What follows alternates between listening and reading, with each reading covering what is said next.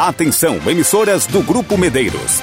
Ao top de 5 segundos entra no ar o Jornal do Grupo Medeiros de Comunicação.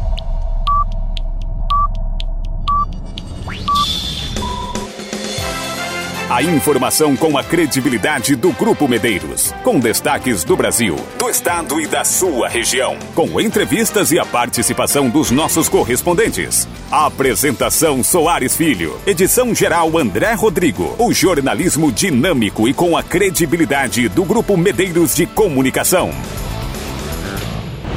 Confira as manchetes do Brasil, do estado e da sua região. Agora, no Jornal do Grupo Medeiros de Comunicação. Em Mato Grosso do Sul, funcionalismo público terá adiantamento de metade do 13º salário. Depois da apreensão de 500 celulares, MP pede sistema de bloqueadores em prisão do Estado. Repórteres das emissoras do Grupo Medeiros de Comunicação Manchete dessa terça-feira. Da Carandá FM, Débora Weber. Em Naviraí, polícia militar é acionada para garantir internação compulsória da mãe em clínica contra dependência química após dar à luz a bebê. Cultura FM Naviraí, Josafá Marques. Naviraí, Prefeitura recebe caminhão caçamba e moto niveladora para fortalecer a agricultura familiar. Campo Grande, Catiúcia Fernandes. Portaria proíbe queima controlada até o final do ano em Mato Grosso do Sul. Rádiosfera e Pantanal FM. Manchete do Vanderlei Gomes. No oeste paranaense, em Medianeira, agricultor morre ao ser esmagado por colheitadeira. Isso e muito mais a partir de agora. Edição do Jornal do Grupo Medeiros de Comunicação de terça-feira, 21 de junho de 2022. Todos os dias no seu horário de almoço, tem o Jornal do Grupo Medeiros de Comunicação. E o Mato Grosso do Sul começou ontem uma nova etapa da vacinação contra a Covid-19. Dessa vez, pessoas acima de 40 anos poderão receber a quarta dose do imunizante. Em levantamento com base de dados da Secretaria de Estado de Saúde, o jornal Media Max apurou que nem metade da população que deveria estar imunizada com a terceira dose procurou salas de vacinação aqui no nosso estado.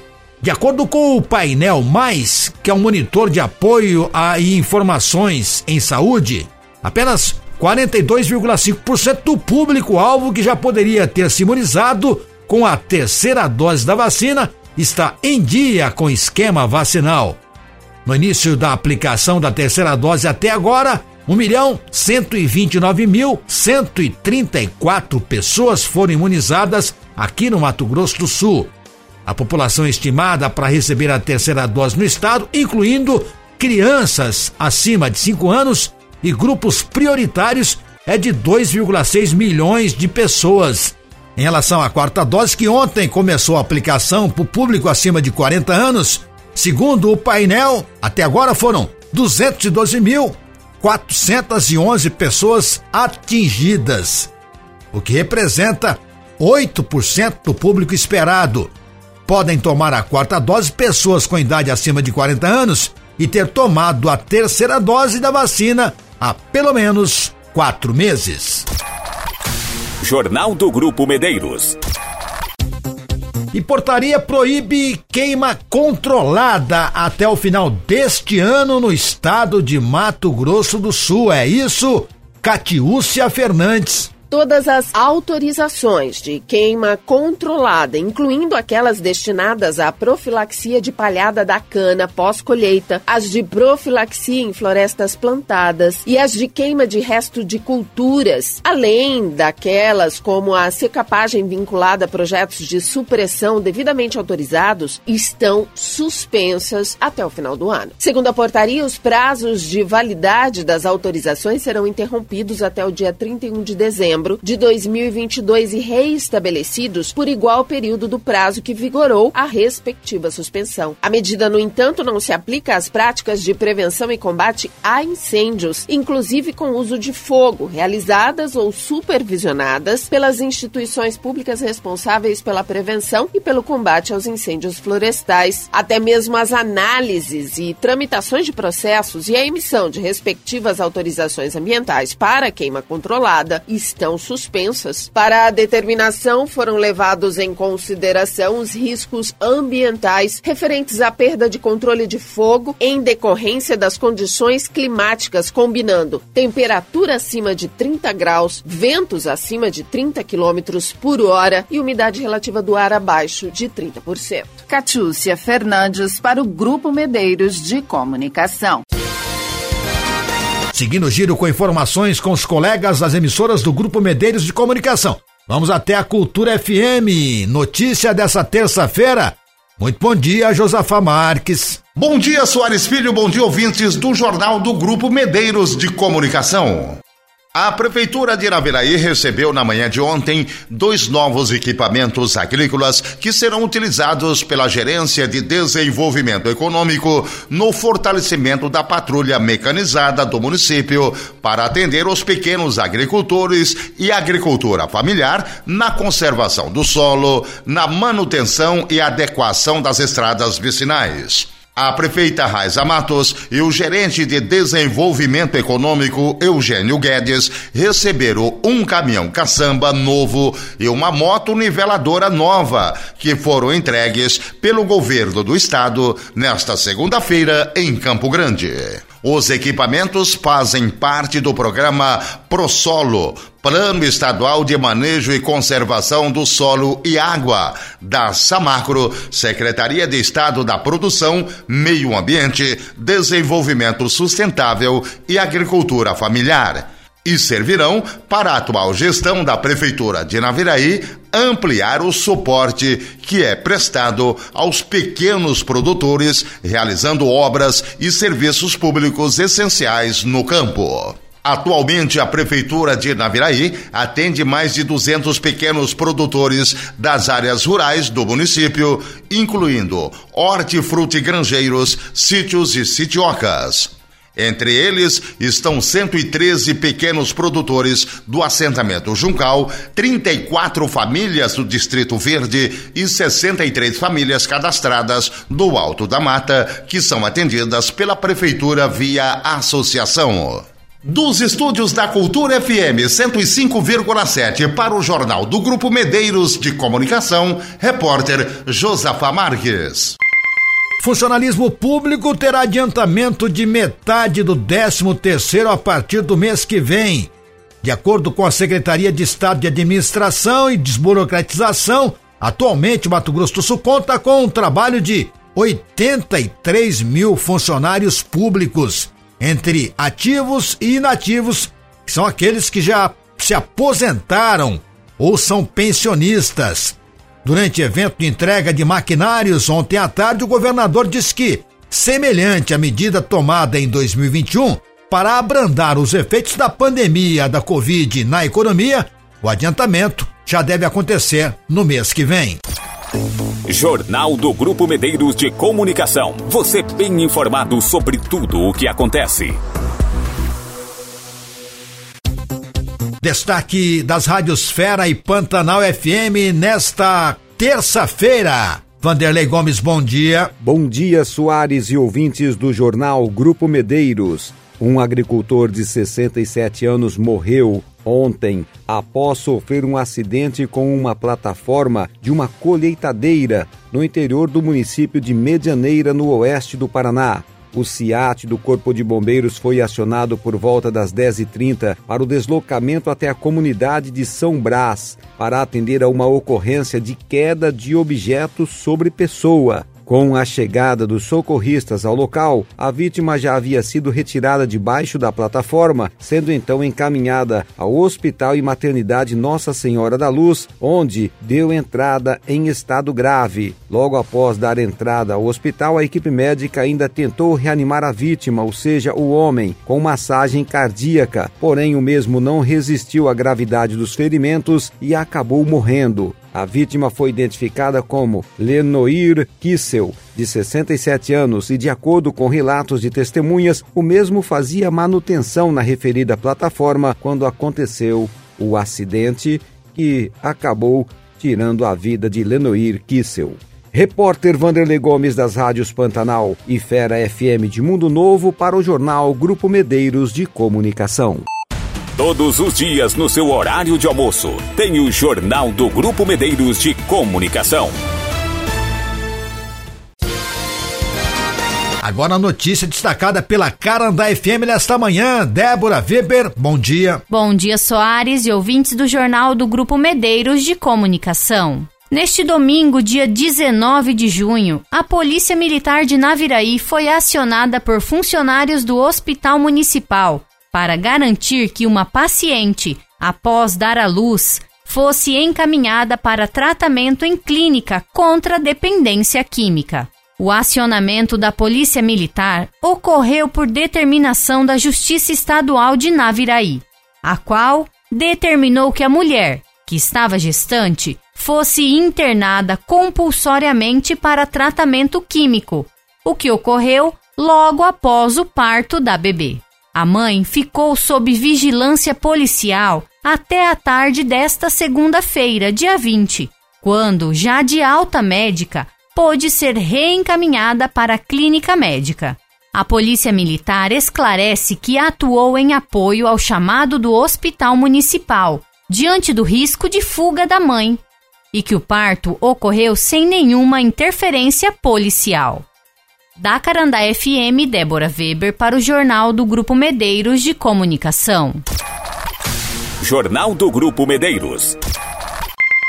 Motivado pelo desmedido volume de apreensão de aparelhos celulares dentro da penitenciária estadual de Dourados, no estabelecimento penal de regime semi-aberto daquela cidade, o Ministério Público de Mato Grosso do Sul solicitou à Secretaria de Segurança Pública a implantação do sistema de bloqueadores de telecomunicações para telefones celulares, radiotransmissores e outros meios de comunicação nas duas unidades penitenciárias.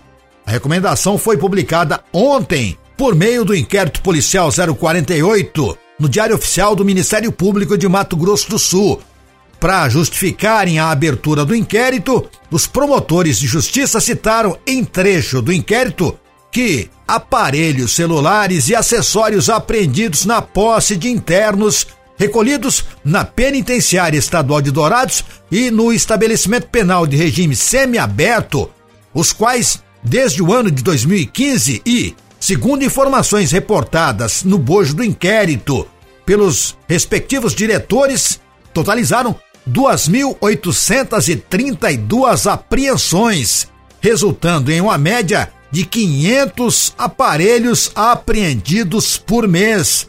Ainda de acordo com o publicado, a entrada de celulares e outros acessórios nos estabelecimentos prisionais é hoje um dos mais graves e complexos problemas que desafiam não só a administração penitenciária, mas também a segurança pública na medida em que, inevitavelmente, tais aparelhos são usados como instrumentos eficazes de orientação e coordenação para a prática de crimes por parte das organizações criminosas que atuam dentro e fora dos presídios.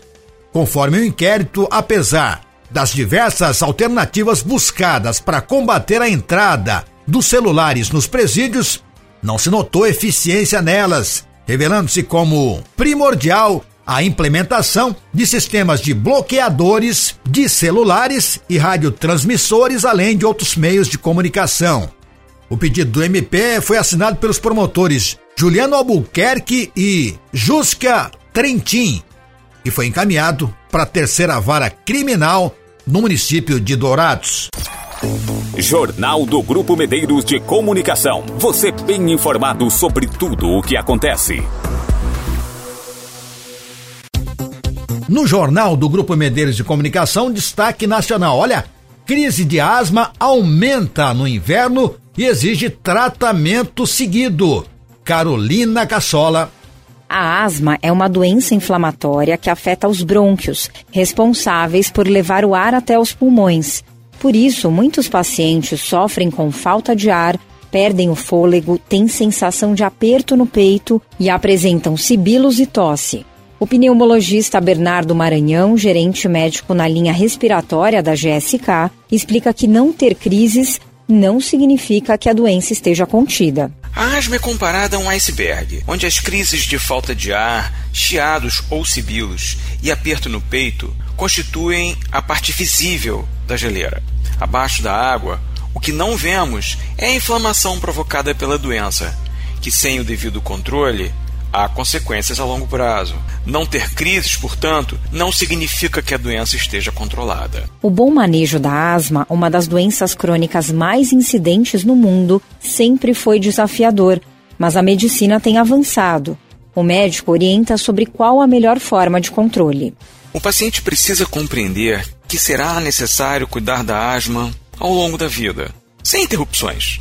Um desfecho satisfatório depende de engajamento do paciente e do tratamento medicamentoso contínuo, não apenas naqueles momentos em que os sintomas se intensificam ou durante as crises que exigem atendimento médico hospitalar de emergência.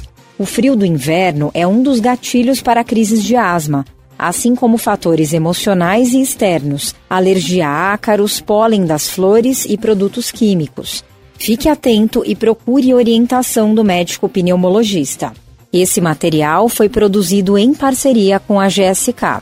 Agência Rádio Web, produção e reportagem, Carolina Cassola. E ainda pelo Brasil, população perde em média 21 dias no ano no trânsito.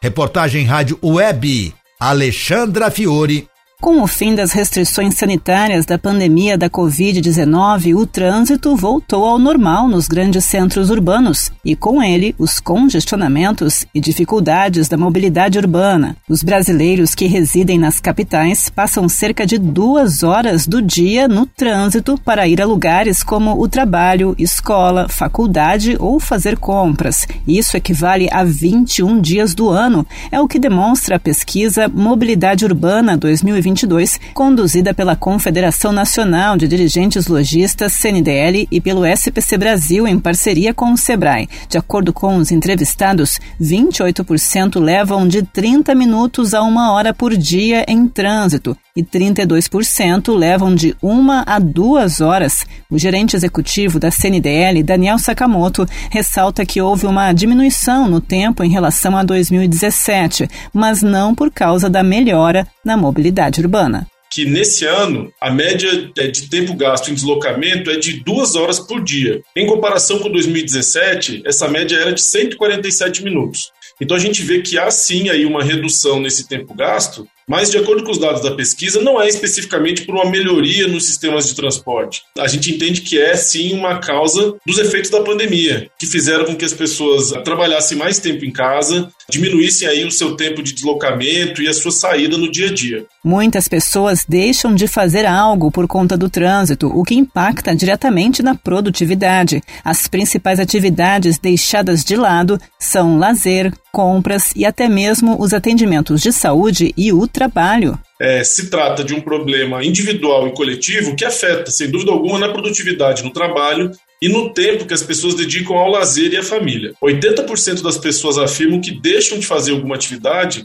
devido a dificuldades de locomoção. Os dados da pesquisa apontam que o transporte público é o mais utilizado no dia a dia, metade dos entrevistados. 48% citaram que o motivo é o preço mais barato. Já para 29%, não se trata de uma escolha, é o único meio disponível. E tem aqueles que precisam pegar dois ônibus para chegar até o destino. Ainda de acordo com a pesquisa, os usuários desses meios de transporte esperam em média 23 minutos no ponto de ônibus ou estação de trem e metrô sendo que quase a metade esperam de 15 a 30 minutos. Olha, a pesquisa ela faz uma avaliação com base em 10 critérios. É, os itens que foram pior avaliados, só para a gente destacar, referem-se ao valor da tarifa, às questões de segurança, conforto, estado de conservação e pontualidade do serviço de transporte público oferecido. Entre aqueles que utilizam os transportes particulares com mais frequência no dia a dia, os principais motivos mencionados foram agilidade e comodidade